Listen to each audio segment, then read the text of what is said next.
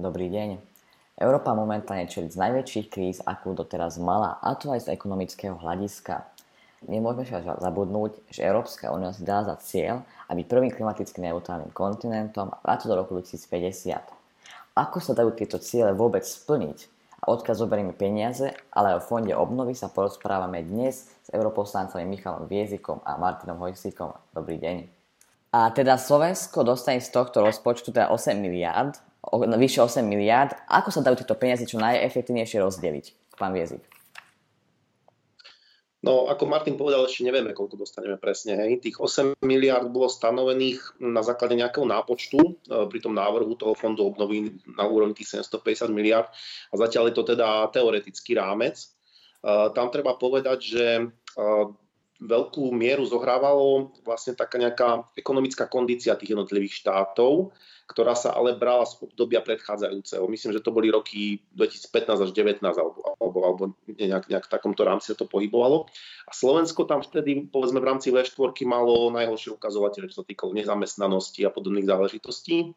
A z tohto dôvodu e, vlastne z tej V4 my máme v tomto teoretickom rámci dostať najviac peniazy. Hej? Preto, mhm. preto možno Maďari a Poliaci sú nespokojní a, a takisto aj Češi. A druhá vec je, prečo sú nespokojní v súčasnosti, to tiež treba zdôrazniť, že tie peniaze nie sú nejaké bezpodmienečné a jednou z vážnych podmienok je, aby štát, ktorý tieto peniaze od Európskej únie získa, rešpektoval európske právo. A pochopiteľne tieto tri krajiny majú pomerne veľký problém momentálne Polsko a Maďarsko článkom 7, no a Česko vlastne z, z, hlavne z pozície premiéra, hej, proste, ktorý nejakým spôsobom nie úplne uh, delegáta čerpá dotácie na svoje firmy. Takže mhm. tá, to treba chápať v takýchto širších kontextoch. No ako ich využijeme? Uh, to zatiaľ nikto nevie. Akože to môžeme naozaj povedať uh, poriadne, že ten balík uh, treba si uvedomiť, ktorý teda má prísť na Slovensko, ak teda by to bolo tých 8 miliard, je to strašne veľa a najmä kvôli tomu, že okrem toho fondu obnovy budú čerpané aj ďalšie nejaké finančné rámce, hej, ten MFF a proste ešte aj kohézne fondy a tak ďalej a tak ďalej. Čiže my sa dostaneme do situácie, kedy tuším v roku 2023 uh, budeme musieť pri týchto číslach vyčerpať 12 miliard eur za rok. Ale aby sme Aha. sa dostali do perspektívy, aj v tých najlepších rokoch čerpania európskych fondov my sme boli schopní vyčerpať na čokoľvek maximálne 2 miliardy. Hej, čiže my nemáme precedens e, k tomu, že by sme takéto niečo vedeli čerpať. A tu ešte prichádza ďalší problém, že tá obnova v rámci tohto fondu obnovy, a to bolo mnohokrát zdôrazňované, má byť naozaj v súlade s Green Dealom a teda má byť zelená. Čiže má ísť na projekty, ktoré budú mať vysokú pridanú hodnotu aj do budúcnosti, ktoré budú smerovať k obehovej ekonomike, k udržateľnosti, k nízkoodpadovosti a podobným veciam, čo my zatiaľ robiť nevieme. Hej? Čiže, čiže je toto veľký problém a naozaj momentálne tá otázka, že ako budú použité alebo na čo budú použité, je veľmi, akože by som povedal, že pláva v vzduchu. A to je problém, že pani Lašáková z komisie povedala, že prvé, prvý nápad alebo prvé plány bude treba odozdať už v októbri. Dá sa to teda no. stihnúť? No, otázka na mňa stále, hej. No, ja chcem veriť, že sa to, že to dá stihnúť. Ako ono, ono, môžeme to vidieť tak, akože z tej kvantitatívnej stránky, ale aj z tej kvalitatívnej. Hej. Čiže z tej uh-huh. kvantitatívnej stránky, akože napísať na papier opatrenia, ktoré by v objeme 8 miliard sme si vedeli predstaviť, že vieme realizovať, je jedna vec. A druhá vec je naozaj, aby tie opatrenia boli dobré, aby skutočne naplnili tú podstatu tej zelenej obnovy. A ja sa bojím, že aj keď zoberieme úplne všetkých, ktorých na Slovensku máme, ktorí by e, kompetentne sa k tomu vedeli vyjadriť, tak nám budú chýbať kapacity na to, aby sme takýto rámec vedeli v skutočnosti akože utiahnuť. Je to, je to výzva, ktorá pred nami ešte nebola a naozaj potrebuje zapojenie úplne všetkých, ktorí, ktorí teda pomôcť vedia, aby sa to do toho oktobra stihlo. Zatiaľ ale nevidím dostatočne silnú snahu, povedzme tých, ktorí, ktorí sú za toto zodpovední, aby takéto nejaké fórum vzniklo a aby sa na to začalo intenzívne pracovať. A ktoré budú tie témy, na ktoré... na toto... Áno, jasné. Môžem na to reagovať. Ono, a tieto fondy, ten v rámci balíka obnovy sú iné, ako, budú, ako sú tradičné eurofondy. Uh-huh. Že toto nebudú programovacie dokumenty, ale tieto peniaze z a, toho primárne a, Recovery and Resilience Fundu, čo, čo je časť toho celého a, Next Generation EU, čiže v podstate a, ten budúca generácia EU je ten 750 a na, väčšina z toho uh, pôjde uh, z balíka na obnovu a odolnosť a tie pôjdu priamo do štátneho rozpočtu na základe predložených reformných plánov. Čiže tá vláda má predložiť nie detálne projekty, ale plány reforiem. Uh-huh. A tiež mám obavy, ktoré hovorí Michal Viezik, ale a sú, súčasne si myslím, že, že dá sa to. Ako ja som to máme tú úžasnú publikáciu. Ja som ešte v máji uh, s, uh, s môjim poradcom Ladislavom Hedím, ktorý je environmentálny expert a ekonomickým analytikom Janom Remetom, dal dokopy taký ten úplne že prvý návrh plánu zelenej obnovy, kde sú projekty, ktoré uh,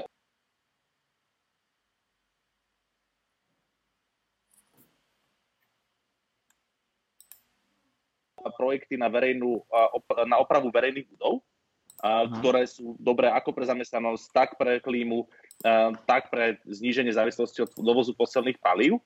A nehovorí o tom, že sú návratné, na ktoré neboli v eurofondoch peniaze, napriek tomu, že sme nevyčerpávali eurofondy. Takéto absurdné situácie tu sú a pritom tie projekty, tie kritéria splňajú. A len tento plán, čo sme dokopy, tak povedať, že environmentálne, rozvojovo ale zamestnanosti dobré veci je na 1,5 miliardy eur. Čiže hm. tá možnosť tu je. Je veľmi ale dôležité, aby to boli projekty, aby to boli aj reformy, ktoré naozaj nielen rozbehnú premenu slovenskej ekonomiky na zelenú, ale aby to zabezpečili aj zamestnanosť a aj modernizáciu. Dnes ráno premiér hovoril o tom, že no my potrebujeme dobiehať, my nie sme takí tí bohatí severania a západniari, ktorí majú na, zelen, na, na zelené veci a digitalizáciu. No, my potrebujeme stavať čističky. No áno, potrebujeme stavať čističky. Ale na to je ten viacročný rozpočet. A on je dôležitý.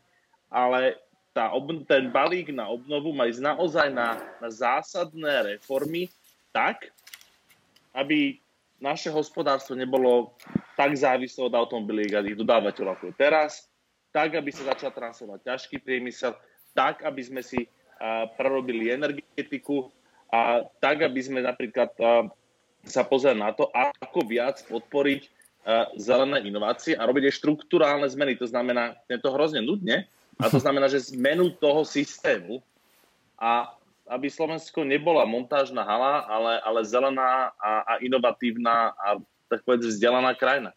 A toto je niečo, čo je tá obrovská víza pred terajšou vládou, že ako vôbec pripraviť, len také tie rámcové a reformné plány. Čo si hovorí o viacročnom rozpočte, teda dnes pán Tomáš Valaš, teda poslanec, napísal na svoj Facebook, že je možné, že za určitých okolností Slovensko nemusí dostať financie nad rokom 2022. Je to možné vôbec? Áno. Uh, tam totiž, čo sa v posledných dňoch mení, je, uh, že časť tých, je tam návrh na stole, že časť tých 750 miliárd a hovorí sa o 30%, možno to bude menej, by mala byť nealokovaná teraz, ale malo by sa o nej rozhodovať až v roku 2021-2022.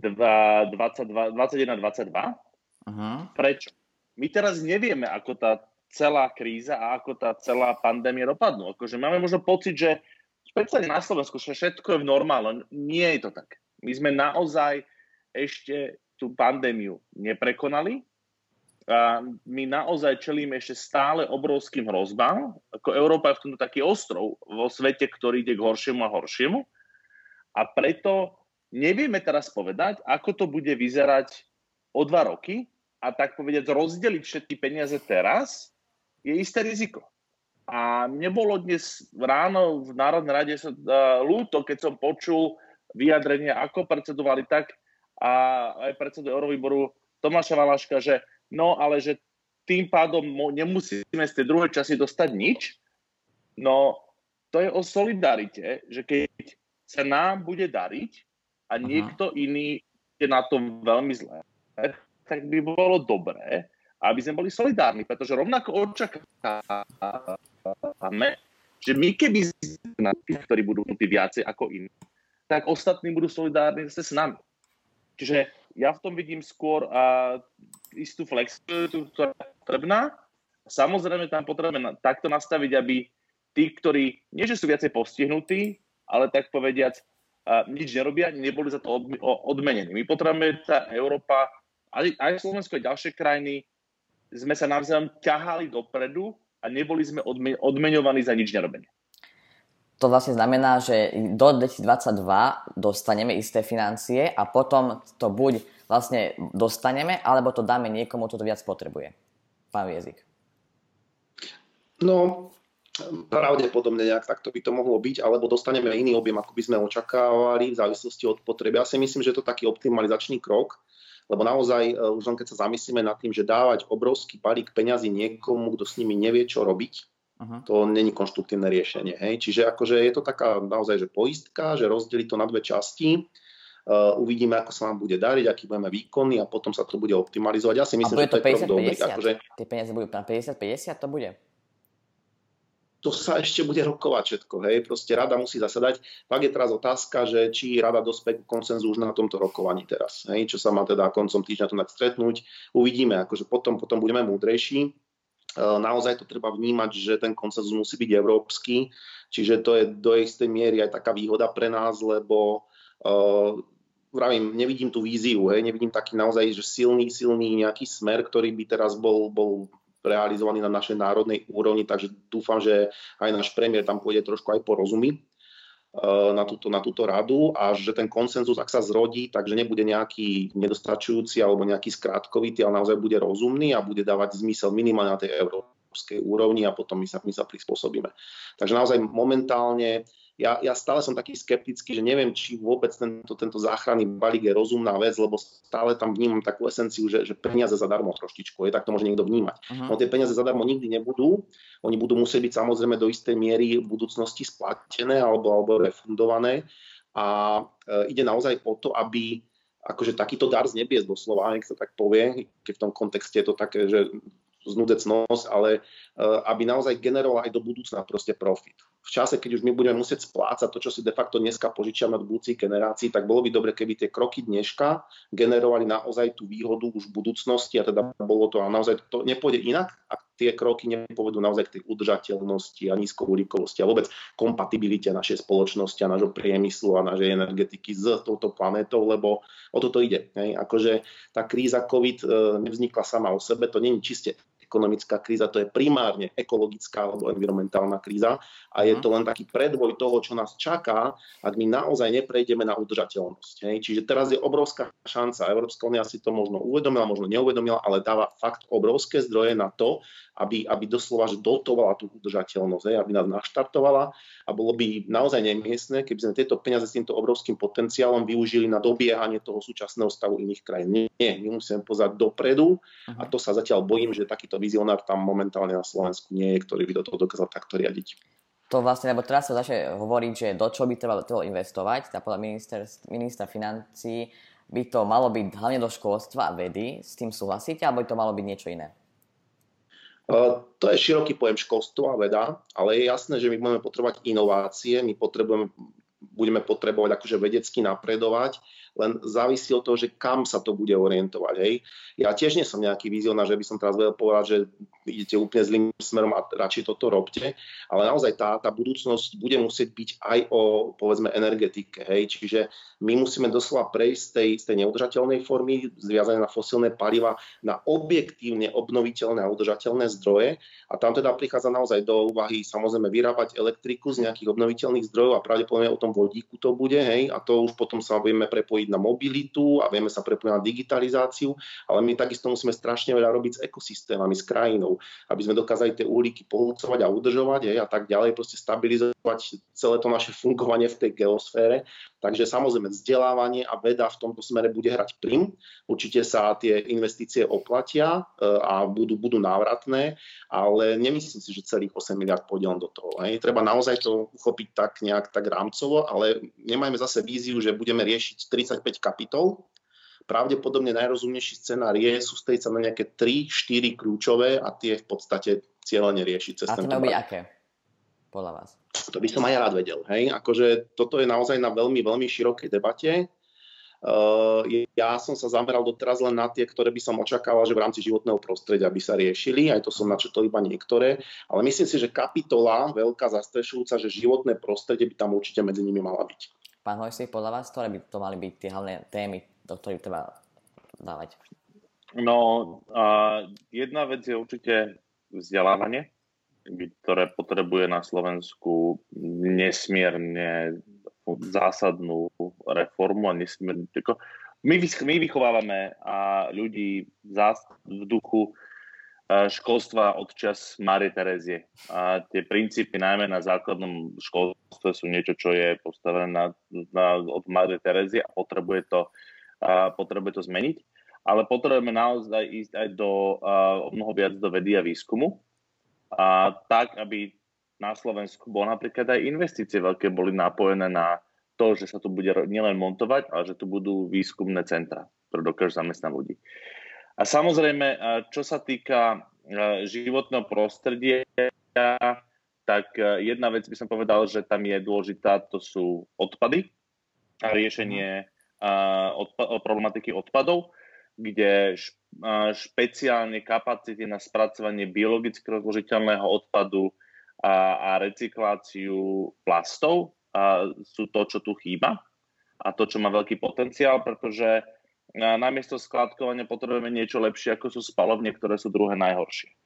A, a potom a, bude tu veľká oblasť okolo a, klimatickej a, krízy, ktorá bude potrebovať zmeny v tom, ako a, robíme teplnú energetiku, zmeny v tom, ako, ako, ako narábame s energetickou efektivitou, to znamená rekonštrukcie budov.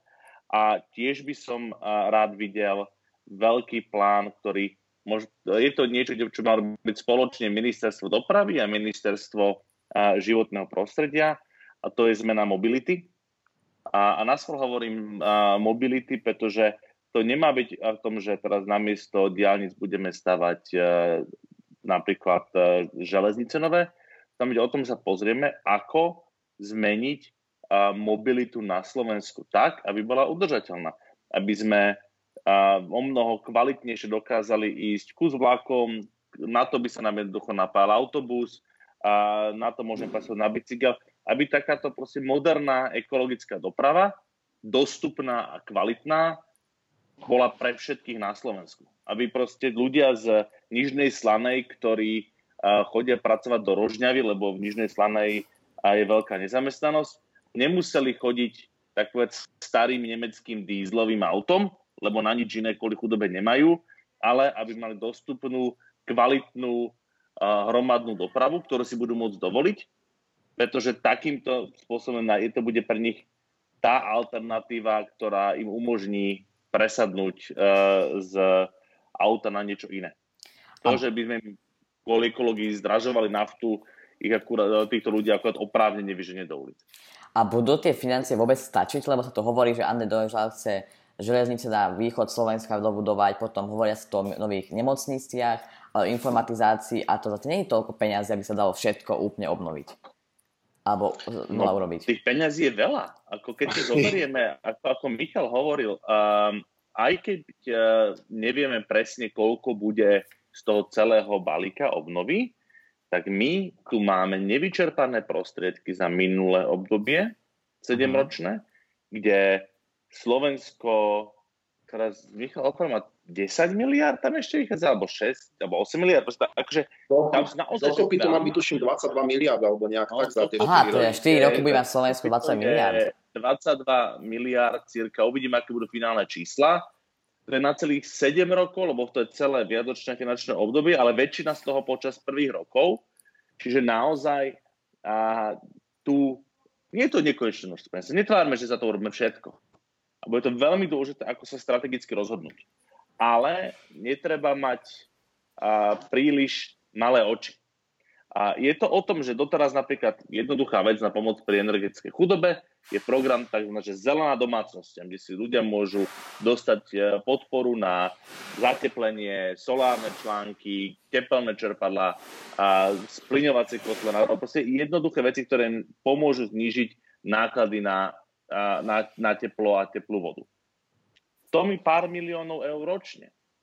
nám nič nebráni, aby tam proste bol niekoľkonásobný rozpočet a stále hovoríme o potenciálne desiatkách miliónov eur ročne, čo by pomohlo naštartovať veľmi veľa vecí, ale súčasne by to nebol až taký rozdiel oproti tomu, a ako, a, a koľko tých prostriedkov bude k dispozícii. Uh-huh. A nehovoriť o tom, že pri tých krajších nákladoch, čo častokrát sa dá robiť efektívnejšie. Ako u nás kilometr diálnic vyjde drahšie ako v Rakúsku. Hej? Čiže keď sa nám podarí znížiť ešte aj, um, nazvime to, uh, zbytočné náklady, uh, čo závaňajú korupciou alebo neefektivitou pri využívaní európskych peňazí, tak tak dostane na tie dobré veci ešte viac. Že, že áno, dá sa to, ale musíme myslieť na to, že tie peniaze z fondu obnovy bude treba a z veľkej časti platiť naspäť. Že to musí ísť do, pro, do projektov, pri ktorých uh, bude, nemus, nemusí byť, že priama návratnosť, ale ktoré prispejú k hospodárskému rozvoju Slovenska tak, aby sme ako krajina mali z čoho prispieť na zaplatenie toho veľkého dlhu. Takže vlastne pán... Marko, ešte, ešte možno taká, taká krátky dovetok z mojej strany. Uh, to, čo Martin spomínal, samozrejme s tým nemôžem nesúhlasiť, ale možno si treba uvedomiť, že, že Martin tam skákal možno v niekoľkých takých rovinách hej, hierarchických, že naozaj to, čo my potrebujeme priniesť, budú že, že systémové, dalo by sa povedať, že na národnej úrovni, že globálne zmeny a, a tých naozaj akože mali byť v takých nejakých obálkach, také zastrešenia. A ja teraz zatiaľ, ako som to počúval, tak som si tak akože uvedomil, že, že ozaj ich nebude môcť byť viacej ako 3-4. A v nich sa samozrejme nájdú aj tieto konkrétne, konkrétne opatrenia, ako je energetická nezávislosť budov a tieto záležitosti. Ale akože, ak by som ich mal načrtnúť zhruba, čo zatiaľ sa mi zdá také akože rukolapné. Jedna obrovská akože kategória by sa mala volať, že uhlík. Uh-huh. Hej, a tam sa samozrejme zmestí všetko, čo s nejakým spôsobom s uhlíkom súvisí. To je od, od budov, cez poľnohospodárstvo, cez lesníctvo, cez uh, energetiku, cez malé vodné elektrárne, cez dopravu, uh, cez, cez, cez absorpciu uhlíkov do, do, uhlíka do ekosystému a tak ďalej. Hej. Čiže kapitola uhlík na tej bude, to bude multi, multikulty, hej, proste akože záležitosť, na ktorej bude sa musieť podielať Slovensko. A to by naozaj, keď uhlík si vyriešime, však my musíme dosiahnuť uhlíkovú um, Uh, neutralitu. Pomôžte mi. Neutralitu. neutralitu hej, do roku 2050, čiže toto určite riešiť. Druhá, druhá vec, ktorú by podľa mňa mala, mala byť veľmi zastrešená a ktorá by mohla byť týmto naštartovaná, je zabezpečiť obehovú ekonomiku. Hej, my sme uh-huh. na míle vzdialení od tohto, čiže taký nejaký, dalo by sa povedať, že, že ekonomický rámec. Tretia určite bude tá vzdelávanie a inovácie. Hej, to by mohlo byť tretia obalka. A štvrtá, podľa mňa, na ktorú sa zatiaľ veľmi nemyslí, je rozvoj, alebo myslí v podstate, rozvoj regiónov. Hej, ale na báze naozaj týchto, týchto nových inovačných metód, čiže urobiť ten just transition a pozrieť sa naozaj na tie regióny, ako fungujú v súčasnosti, že je to neudržateľné a znova sa to bude týkať akože priemyslu, energetiky, dopravy, ale hlavne využívania zeme, land use. Hej. Proste pozrieť sa naozaj na to, že či lesníctvo tak, ako je realizované, tak prispieva k tomu rozvoju regiónu, alebo naopak ten rozvoj ohrozuje, utlmuje a tak ďalej. A tieto štyri veci, keď sa takto zaškatulkujú, zarámcujú a na ne sa vyčlení v podstate hej, propočne nejaká, nejaký ten finančný obnos, tak by podľa mňa mohli fungovať a nejako takto by som očakával túto štruktúru. A keď sa na to tak človek pozrie, tak naozaj to nie je nič iné ako pretavené Green Deal na slovenské pomery. Hej, čiže my možno nemusíme akože hľadať nejakú, nejakú novú formu alebo vynachádzať koleso. Pozrieme sa v tom Green Deal, čo môže zakoncipované, tam je tuším 50 kapitol, tiež by sa dali rozdeliť do takých štyroch, troch, štyroch veľkých oblastí a cez ne sa proste pretransformovať na slovenské reálie a ja si myslím, že toto by fungovať mohlo. A tie peniaze budú rozdelené na tie štyri časti e, súmerne, alebo to bude, že jedno bude viac, je to je na nás. To je na nás. Hej. Aký, aký plán predstavíme Európskej komisii, aký nám ona akceptuje, tak podľa toho tie peniaze budú pochopiteľne rozdelené. Vôbec to nemusí byť proporčné. Ja si myslím, že sa to do veľkej miery malo odvíjať aj od naliehavosti tých kapitol, aj od našich kapacít, ako ich zvládnuť. Darmo budeme dávať 2 miliardy do niečoho, kde dokážeme v horko ťažko aplikovať 100, 100 miliónov. Hej. Čiže má to byť naozaj akože umenie toho možného, o čom teda politika by mala byť, takže to, to by bolo predčasné hovoriť, či to má byť propočné, ale vieme, že máme budget nejaký a musíme si stanoviť nejaké 3-4 strategické okruhy, ktorým sa naozaj vieme a budeme venovať a ktoré prinesú ten žiadaný efekt. Pán Hojsík, súhlasíte?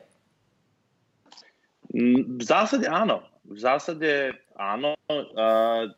bude otázka, kde sa hovorilo o tom, že 10 priorít, to mi príde až také uh, príliš, príliš rozšafné, ale áno, bude to chcieť, aby sme sa dokázali fokusovať na niekoľko zásadných headlinov a podľa mňa, a toto podľa mňa, a Michal dobre povedal s tým, a, s tým a, to, ako to popisoval, že u nás čo hrozí, to je taký krásny výraz, že rezortizmus. Uh-huh. U nás proste no. si jednotlivé ministerstva, nie, že každý idú svoje, oni medzi sebou bojujú. Hej? Že oni medzi sebou bojujú o to, kto má aký vplyv, kto, má, kto čo presadí proti tomu druhému a aké má záujmy. A toto bude skúška ohňom, alebo skúška našou budúcnosťou, že či sa v súčasnej situácii dokážu tie ministerstva a, a ministri a ministerky medzi sebou dostatočne rozprávať a koordinovať na to, aby tie a, plány mali, aby tá, aby, tá, aby, ten, aby tá obnova mala ten efekt naprieč. Hej? Uh-huh. Aby to dokázalo tie veci pomôcť viacerým oblastiam naraz. Aby naozaj to bolo o tom, že keď robím regionálny rozvoj, aby to nebolo možno o tom, že len ochránim biodiverzitu. Je to potrebné, ale súčasne potrebujem popri tom urobiť opatrenia, ktoré mi dajú aj zamestnanosť. Hej? A to sa dá. Na tom je najlepšie, že tie, tie riešenia, a, ktoré, ktoré ja, rovnako Michal, presadzujeme, sú v zásade o tom, že, že oni sa snažia pokryť viacero tých, tých oblastí naraz, lebo vieme, že keď to bude jedno na úkol druhého, tak uh, ten výsledok uh, bude častokrát možno horší ako to predtým, lebo, lebo to vytrhne ten systém z tej, z tej rovnováhy. Hej? Bez toho, aby sme mali dostatok... Teraz čelíme tomu, že sme zanedbali, tak povediať, ochranu planéty. A tá nám to vracia.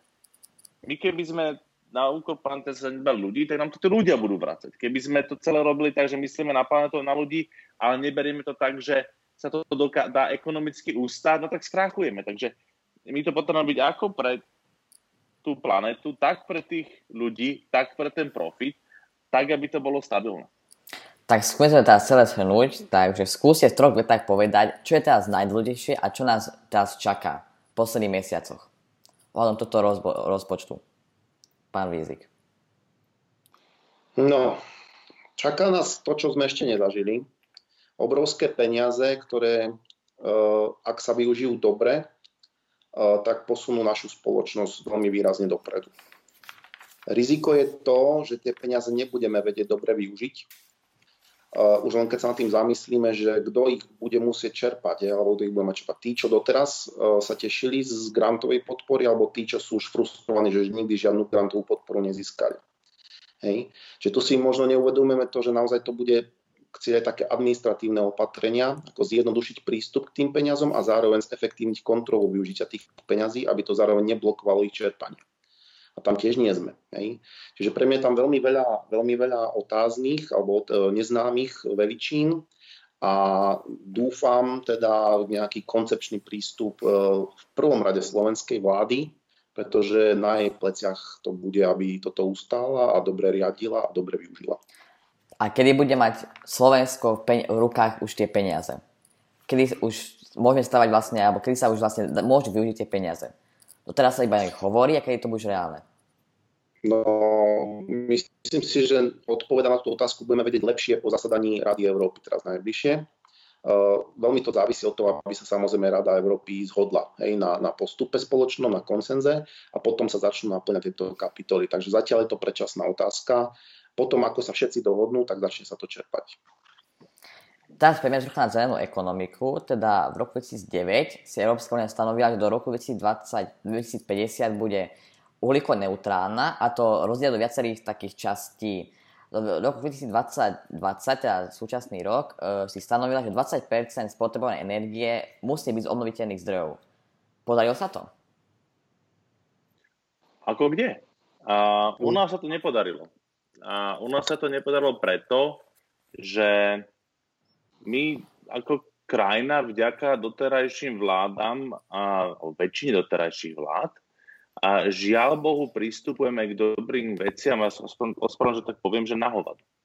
Že ono, fotovoltika ako taká nie je zlá, ale keď za prvej Fice vlády a, sa prijali, a, tak povediať, ciele na obnoviteľné zdroje energie, tak my sme sa do toho pustili, nazvime to a, systémom, ktorý veľmi silne a, zaváňa korupciou, o čom všetci hovoria, ale zatiaľ súdne rozhodnutie žiadne nepotvrdilo, tak preto hovorím zaváňa.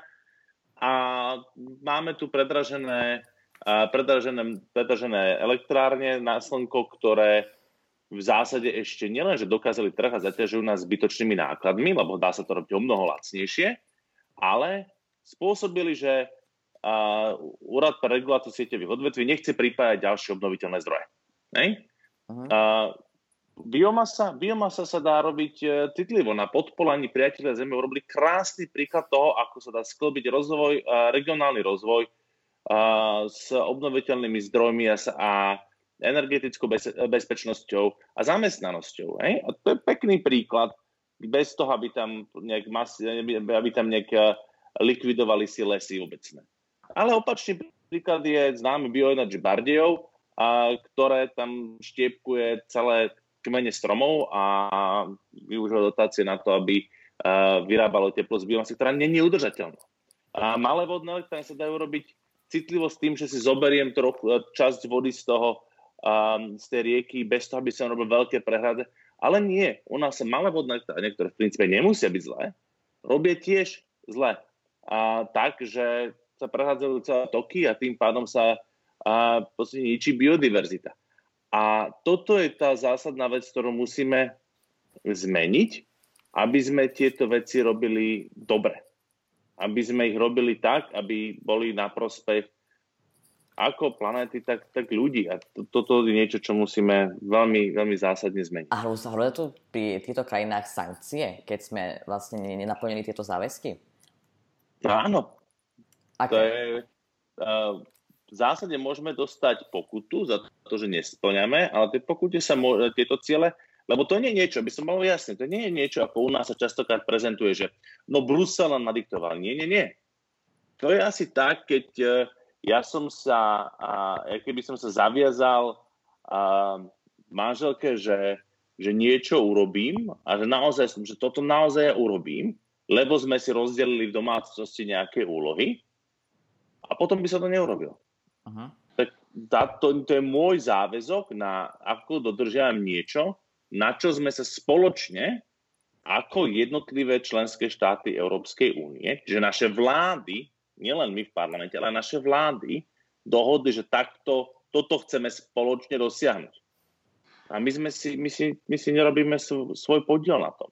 Takže áno, za to môžeme dostať pokutu, alebo si nakúpime, tak povediať, skerity. To znamená, tí, čo sú, tí, čo sú nad tým, čo sa zaviazali, uh-huh. nám môžu predať čas svojho záväzku, že ako áno, ja som urobil viac obnoviteľné zdroje energie, takže ak uh, chceš, tak ja ti predám niečo zo svojho. Takže pokiaľ to nebudeme mať, uh, pokiaľ to nedocielime, tak buď budeme platiť pokutu, alebo budeme platiť za to, že to budeme dokupovať A to je asi Našou o, o koľko peniazí hovoríme? O, ak, aký veľký balík to bude? Priznám sa, že neviem v tomto momente povedať. A na čo? To, Ano? To vždycky vyplýva z kontextu, hej, lebo Uh, treba povedať, že aj záležitosti okolo obnoviteľných zdrojov energie alebo povedzme, že stratégie na ochranu biodiverzity uh, nie vždycky sú záväzné. Hej. Naozaj tá legislatíva má uh, svoje ciele akože strategické a potom sú samozrejme ciele, ktoré sú záväzné, ktoré sú o mnoho, o mnoho vážnejšie alebo, alebo dalo by sa povedať, že odpočtované a vtedy, keď sa takéto záväzné cieľe nenaplnia, tak vtedy samozrejme je stanovený postih a to je od prípadu od prípadu samozrejme nejak inak. Ehm, ja len chcem povedať, že v rámci naozaj tvorby tej legislatívy, však zatiaľ, čo sme v parlamente, sme veľa legislatívnych nejakých ehm, fajlov neriešili, hej? ale vidieť, že keď sa niekde navrhne v nejakom pozmeňovacom návrhu, že záväzný cieľ, tak sa to rodí pomerne ťažko akože naozaj, aby vôbec parlament hlasoval za nejaký záväzný cieľ, to už chce celku slušný konsenzus a stále to je, to je ešte len jedna, z, jedna tretina z toho príbehu celkového. Vždycky na tých záväzných cieľoch sa v konečnom dôsledku musia zhodnúť jednotlivé vlády členských štátov, rámci Rady Európy. Čiže to, že sa vytvorí nejaký záväzný cieľ, je v konečnom dôsledku taký pomerne veľký zázrak hej, na, na konci toho, toho celého procesu. No a my pochopiteľne tlačíme s Martinom na to, aby teda tých záväzných cieľov bolo čo najviacej, pretože sľuby do vetra už nikomu nepomôžu. My musíme naozaj tie ciele stanoviť a potom veľmi striktne naplňať, odpočtovať a vedieť, kde sa niečo nenaplňa, tam pridať a naopak. Hej. Čiže uh, pochopiteľne v závislosti od, od tej veľkosti potom tie postihy môžu byť motivujúce alebo nemusia, ale bol by som rád, keby naša spoločnosť naozaj dosť dozrela do takého štádia, že nepotrebuje byť tlačená sankciami a naozaj si uvedomuje tú vážnosť tej situácie, že ide o prežitie, ide o život a že máme dať plné svoje kapacity a nasadenie do toho, aby sme túto situáciu vyriešili, do kým nebude naozaj neskoro. A tomu momentu, kedy už bude neskoro, sa veľmi nebezpečne blížime. Teraz sa vlastne hovorí o obnoviteľných zdrojoch. Ktoré sú tie, čo treba najviac investovať, alebo ktoré sú tie, ktoré treba využiť na Slovensku a celej Európe? Pán Hojsík. No a prvom začnem tým najobnoviteľnejším zdrojom zo všetkých. A to je energetická efektívnosť lebo najlepšia energia je tá, ktorú nepotrebujeme. Áno, to možno znie tak, akože dobre, ale že akože, no tak trochu usporíme. No my v tom máme obrovský, obrovský potenciál. Vieme sa veľmi zlepšiť a nielen, nielen v budovách, ale aj v priemysle a aj v doprave. Proste vieme tú energiu, ktorú používame o mnoho efektívnejšie využívať. A to je základ. Čo sa týka toho, že ak, ako nastaviť ten mix, um, ja by som to videl na kombináciu, a keď to povedal, že v dlhodobej budúcnosti na kombináciu viacerých vecí. A jedna vec je geotermálna energia. Na Slovensku byla opomínaná, ale je to niečo, čo má a u nás špeciálne veľký potenciál a nevyužívame to. Príklad je geotermálny zdroj v Ďurkove, uh-huh. ktorý je navrtaný už od 90. rokov pokusné vady tam boli ešte v 80 rokoch, od 90 rokov, dokázal by vykúriť tretinu košít, možno polovicu, teraz si presne nespomínam, na, na číslom to vypadlo.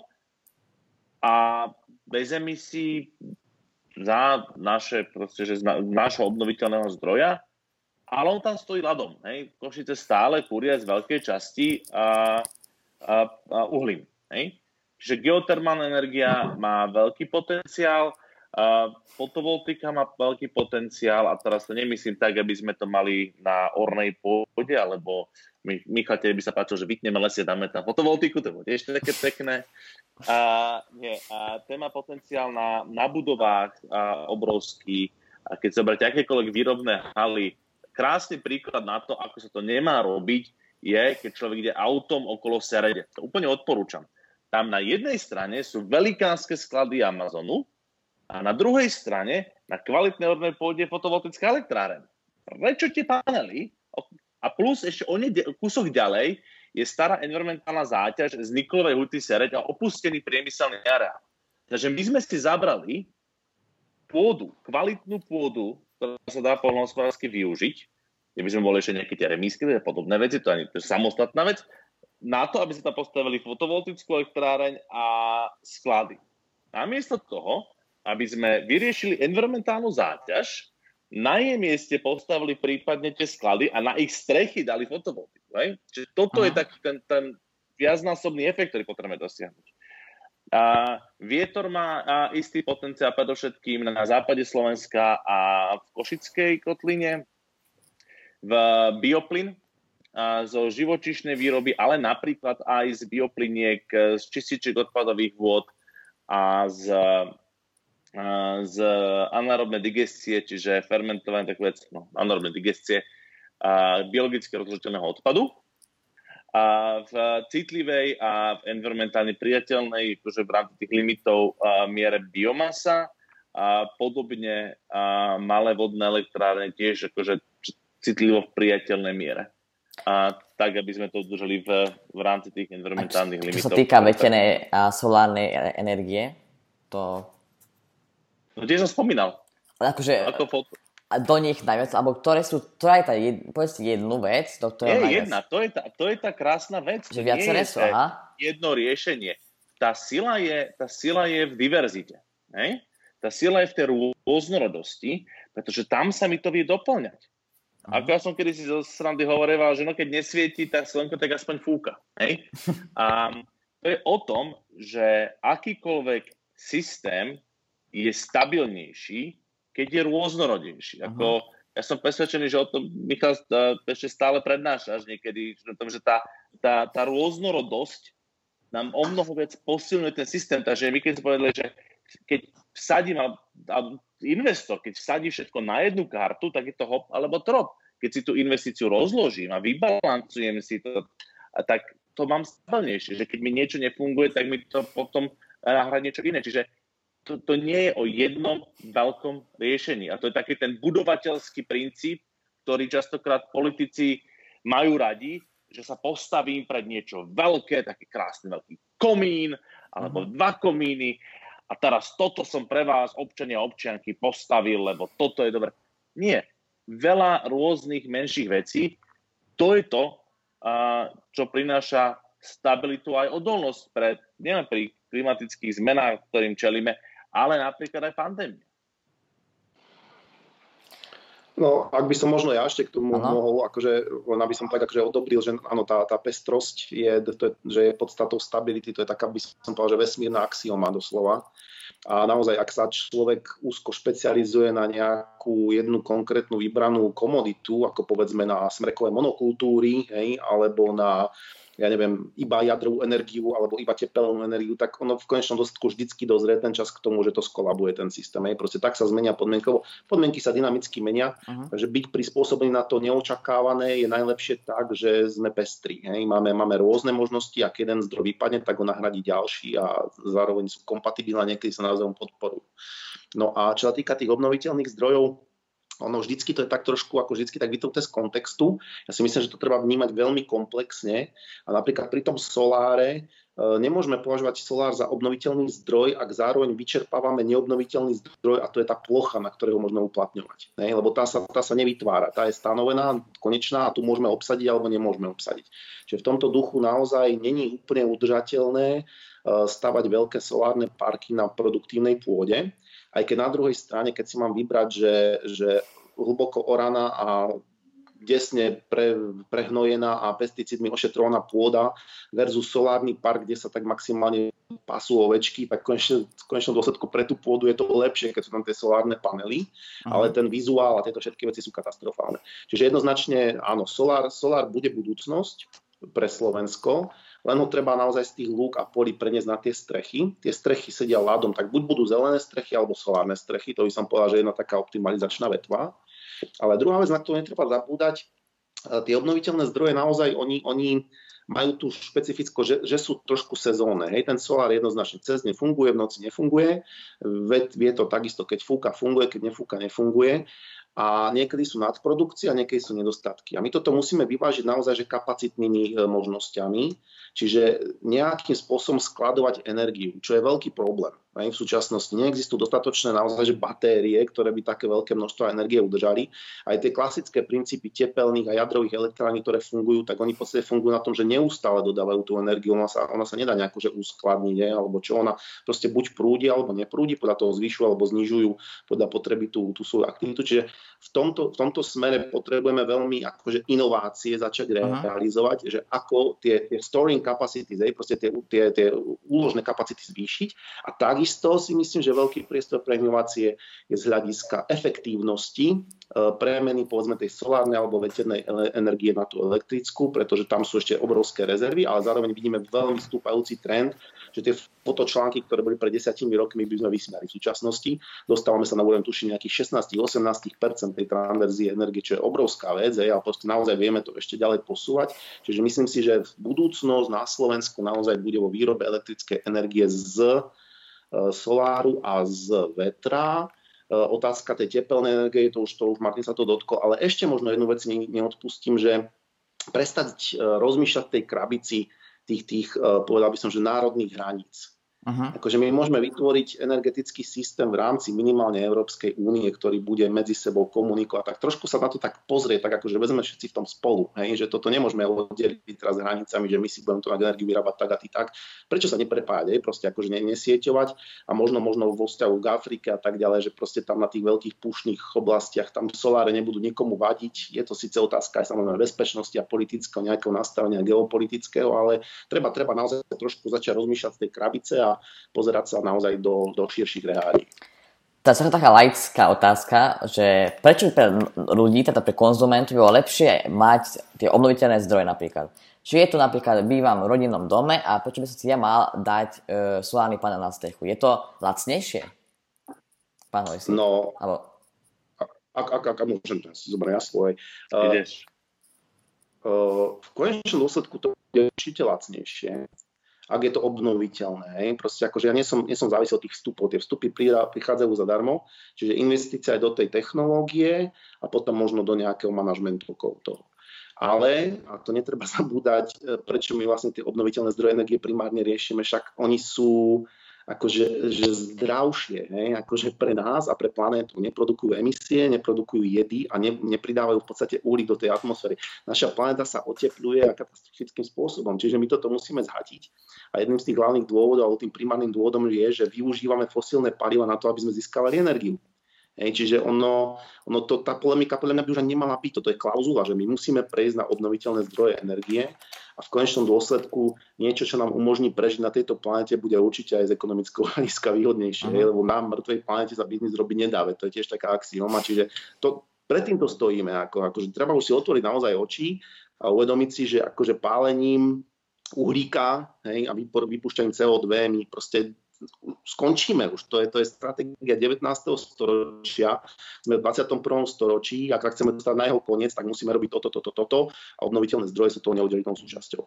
Ja tam len dodám jednu vec, že úplne, úplne súhlasím s tým, čo Michal povedal, ale to je nielen o klima, to je ešte také, že o mnoho krátkodobejšie a, a tak povedz, že, že bližšie, bližšie, bližšie k nám aj v tom, aj časovo bližšie, že to sa týka napríklad aj znečistenia ovzduší. Na Slovensku každý rok zomrie predčasne skoro 5000 ľudí. A, a títo by nemuseli zomrieť. Najväčšie zdroje znečistenia, ktoré tomu prispievajú na Slovensku, je doprava a tzv. malé koreniska. To znamená to, čo ľudia doma spalujú v kotloch. Uh-huh. A keď, nám, keď, to, keď namiesto toho, aby som tam uh, spaloval, ja neviem, plastové flaše, alebo nedokonalo, alebo spalovalo uhlie, alebo mal veľmi starý kotol na drevo, ktorý ho nedokonalo spaluje, si dám, a, si dám poriadne za dom zatepliť, že mi spotrebuje menej energie, a dám si a, solárne články na teplú vodu a trochu korenia na strechu a to sa môže človek diviť, ale on tá, tie na teplú vodu dokážu ešte, keď sú e, dobré, a, tak aj v zime to ohrajú, hej, pri uh-huh a prihodím k tomu nejaké tepelné čerpadlo, keď som náročný, alebo tam, a, a dám tam prípadne ešte aj či už plynový, alebo ideálne, že keď, keď stávam pri dreve, tak splňovací kotol, ktorý mi neznečistuje ovzdušie, tak si celkovo masívne nielen znížim spotrebu a v končnom dôsledku sa mi tie náklady, ktoré som toho investoval, vrátia. Um, ale naozaj, že aj nebudem tak znečistovať to ovzdušie okolo seba a tým potom možno tá stará mama nezomrie, no. Tak mhm. skoro aspoň. Tak asi toľko bolo na dnes. Dnes sa rozprávali o obnove ekonomiky, ale aj o zelenej ekonomike s europoslancami Martinom Hojsíkom a Michalom Viezikom. Ďakujem, že ste našli na, na, na mňa čas. A lúčime sa aj s divákmi a vidíme sa na budúce. Pekný deň prajem tak. Napodobne. Ďakujem za pozvanie.